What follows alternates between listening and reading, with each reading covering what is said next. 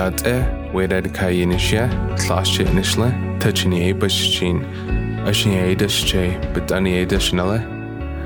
My name is Wade Adekai, and you are listening to the Wind and Reason podcast.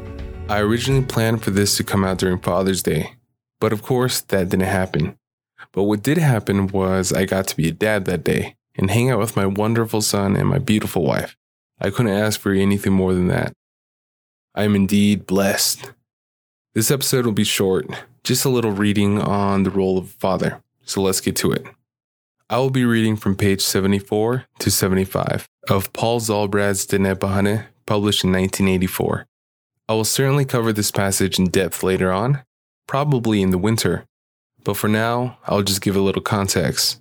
If you are Diné, this story is very familiar, and you could probably tell this verbatim if anybody were to ask. It is the story of the flood.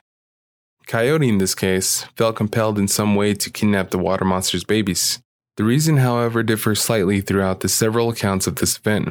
It is said that the deer, turkey, and antelope, along with other animals, were seen fleeing from east to west. In the coming days, a white light of dawn was seen in the eastern sky, but was soon identified as a great wall of water, as high as the mountains, coming toward the village. Taking refuge in a nearby hill, the people decided to grow a pinon plant to exceed the water, but the tree only grew so tall. Next, they planted a juniper, which also failed to prevail in height. We can imagine that this circumstance was nothing less than terrifying. Neither person had any concept of flood and would be significantly ill prepared for such an event to occur. So, what are they to do? Are they to only watch the floodwaters come to take away all that they know? Could this be the end? If you have the book, feel free to bust it out, read along. I'll be starting on page 74.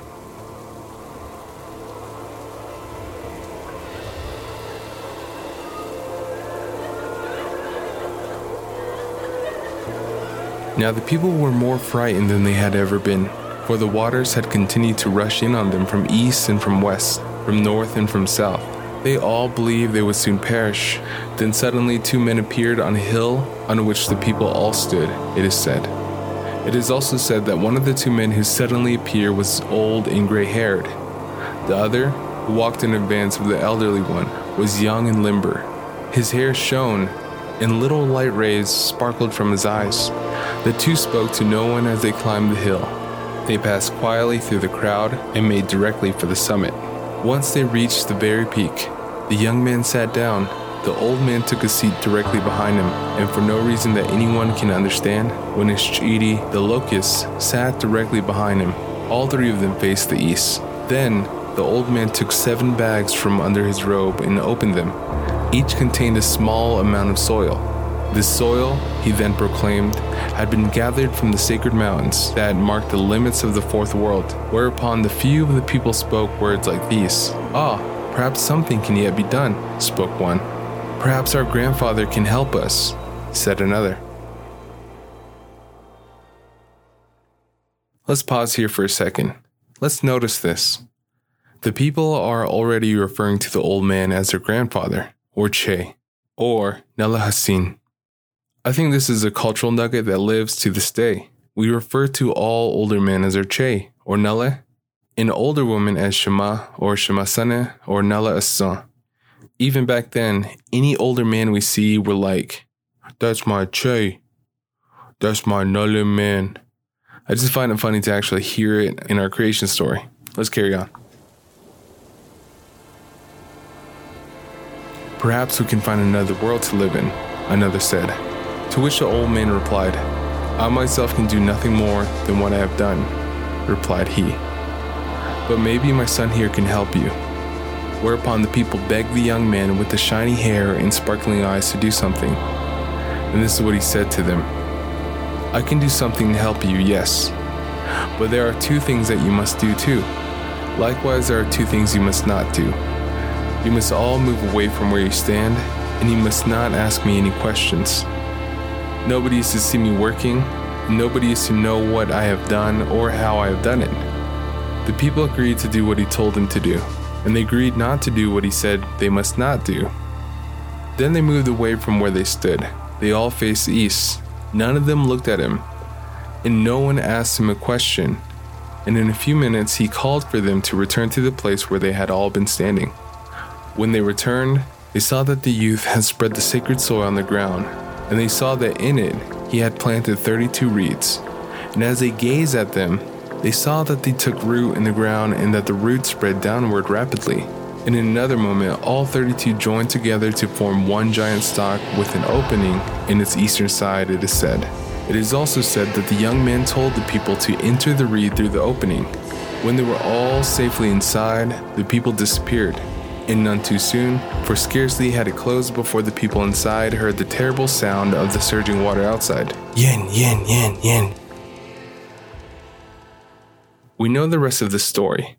The people and the animals traveled through the reed and eventually made it to the next world, wherein they undergo a creative process, making the new world habitable for all living creatures. And just so you know, the young man will be later remembered as Jo'nae, the one who rules the day, or the sun. And the older man will be remembered as Tlōnae, the one who rules the night, the moon. This is a great story, Every version of the story is packed with a plethora of meaning, symbolism, and metaphors for everyday life, and is a remnant of an actual historical event which the Diné chosen to remember for all generations. And surely I will go into that in future episodes, but for now, I want to focus on the grandfather and his son. Being holy people, they give us at least an understanding of the transition of power and responsibility, especially in times of crisis. These two interesting figures show up when the people have exhausted their options and have come to the realization they need help. One being an old man who is referred to as grandfather, and the young man with light rays coming from his eyes. The grandfather, young man, and locust all sit in an arrangement of three, which I'm told is an arrangement similarly conducted in the Hajojo ceremony still practiced today. Though the other people all go to the old man for help, and we would probably do the same if we were there. But he says something interesting. He says, I myself can do nothing more than what I have done, but maybe my son here can help. And before the son can do anything, the grandfather reaches into his robe and pulls out seven bags of soil that the son would use to plant the 32 reeds. In other words, the old man's part is to provide the resources for his son. The young man is undoubtedly powerful, but his power is in correspondence with his father's provision. This is a beautiful demonstration of a father's eventual position in life to provide the resources for his son to adequately use his abilities to help his people. In my own life, I am still learning how to be a father and to understand that someday the resources and teachings I provide my son will be the tools for empowerment. Eli Daniel Adekai was born May 15th, 2020, to my wife Amanda Adekai. That day was crazy. My wife labored for over two days and had minimal sleep, and the epidural to ease her pain was given too late and had no effect. She felt everything. After several hours, the pushing began. My wife gave all her strength to pushing out her son, and to be next to her while this was happening was insane. I was in full support of my wife and was present. But I tell you, once I saw the top of baby's head, I swear something happened in my brain. It like rewired at that very moment. Everything became super real, and I got lightheaded. This little guy was now our responsibility. How am I supposed to do this? And he was finally out. I could not stop looking at him. He was so beautiful. To think a year later, that tiny human would be walking, talking, and knocking everything over in our house. We wouldn't have it any other way. It's wonderful being a dad, but it's also terrifying and I'm sure in solidarity, most fathers feel the same. To know that you can't always catch them when they fall, you aren't always going to have the right words to say when they cry.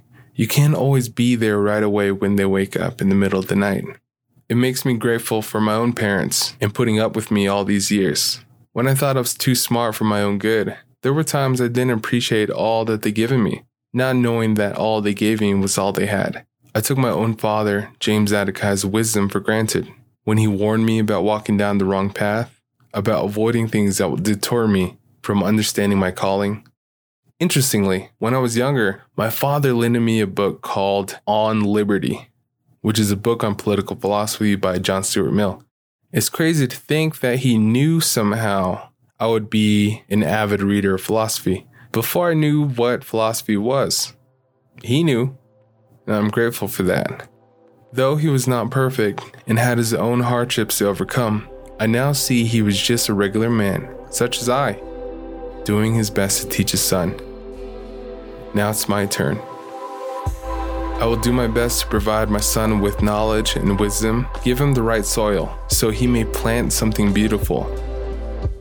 And someday, when I am an old man and the people come asking for help, I will reply, I myself can do nothing more than what I have done, but maybe my son here can help.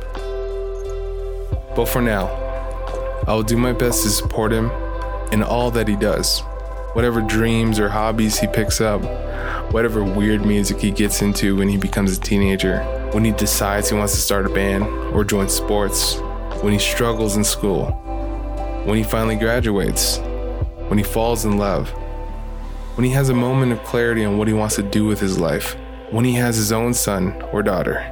Thus, the cycle continues, as it has since the beginning, to instill balance and order in every generation. This is our purpose. Thank you for listening.